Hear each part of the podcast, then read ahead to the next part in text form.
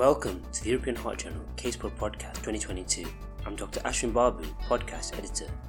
Today, I'll be talking about a case report by Anthony Mézier, Claire Dauphin, Gerard Souteyrand, Pascal Motreff from Clermont-Ferrand, France, titled Unusual Interventional Treatment of a Complex Calcified Coronary Artery Lesion in Child with Kawasaki Disease, a case report.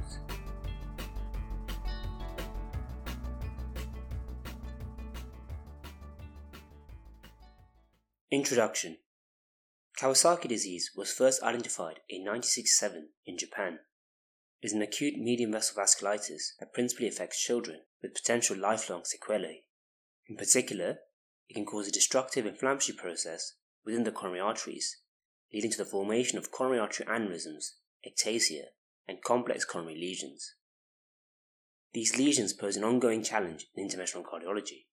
The following case report describes the case of a young child undergoing percutaneous coronary intervention, otherwise known as PCI, on a chronic total occlusion, known as CTO, of the right coronary artery. Summary of case report A four year old boy presented to his local hospital with fever and fatigue. Clinical examination revealed a rash, enanthem, and cervical lymphadenopathy. Biochemical parameters demonstrated elevated inflammatory markers a diagnosis of Kawasaki disease was made. However, the patient required two courses of intravenous immunoglobulin due to refractory symptoms. Echocardiography showed coronary aneurysms of the proximal left anterior descending artery, also known as the LAD, and coronary ectasia of the right coronary artery, known as the RCA.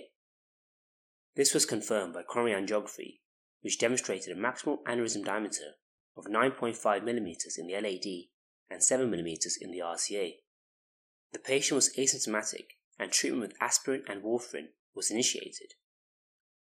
Seven years later, at the age of 11, a computed tomography coronary angiography, also known as CTCA, was performed, which revealed stable size of the aneurysms. At the age of 13, patient underwent stress echocardiogram, which demonstrated ischemia in a large inferior territory. Although he was asymptomatic, he underwent a repeat coronary angiography, which exhibited intermediate stenosis upstream of the LAD coronary aneurysm and a CTO of the RCA. Fractional flow reserve of the LAD was negative at 0.86. Given this negative fractional flow reserve in the LAD territory and large area ischemia in the RCA territory, the patient was discussed at the heart team meeting. The consensus was that the patient should undergo a monotruncal endoluminal recanalization of the RCA. The lesion was predilated with a 2.5 mm by 50 mm semi-compliant balloon.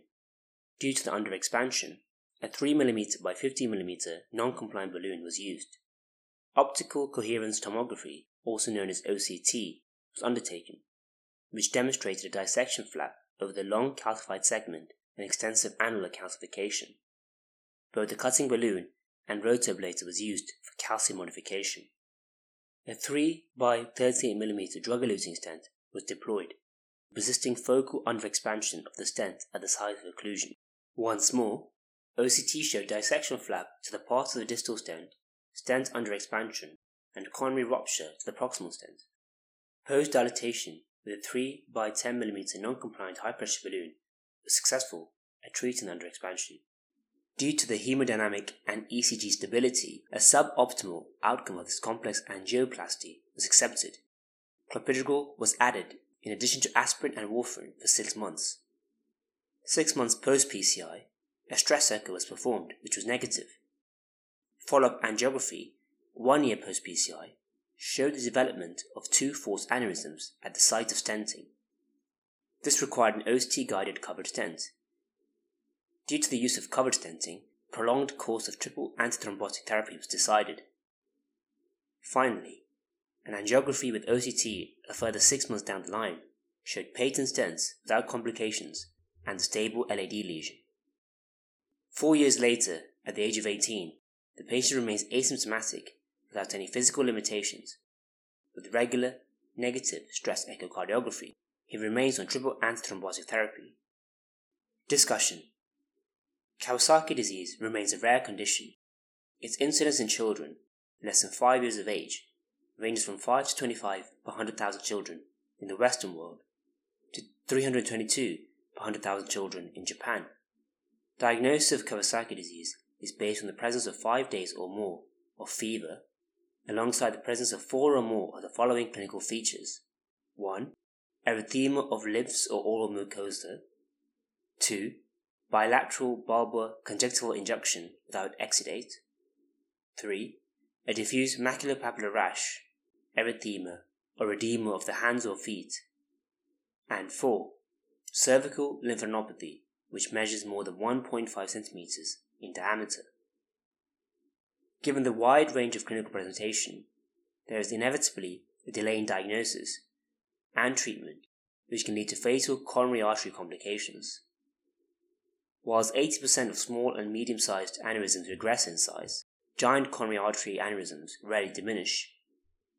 Coronary angiography is recommended for giant coronary artery aneurysms within the first year after diagnosis of Kawasaki disease, with periodic surveillance every 1 to 5 years to monitor the evolution of coronary anomalies.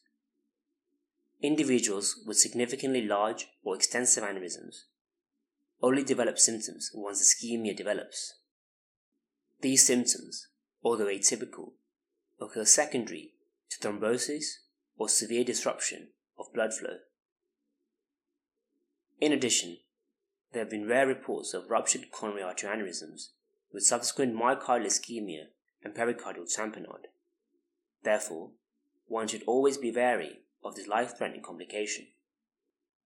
In the acute phase of Kawasaki disease, treatment with intravenous immunoglobulin has been proven to dramatically reduce the presence of coronary artery abnormalities.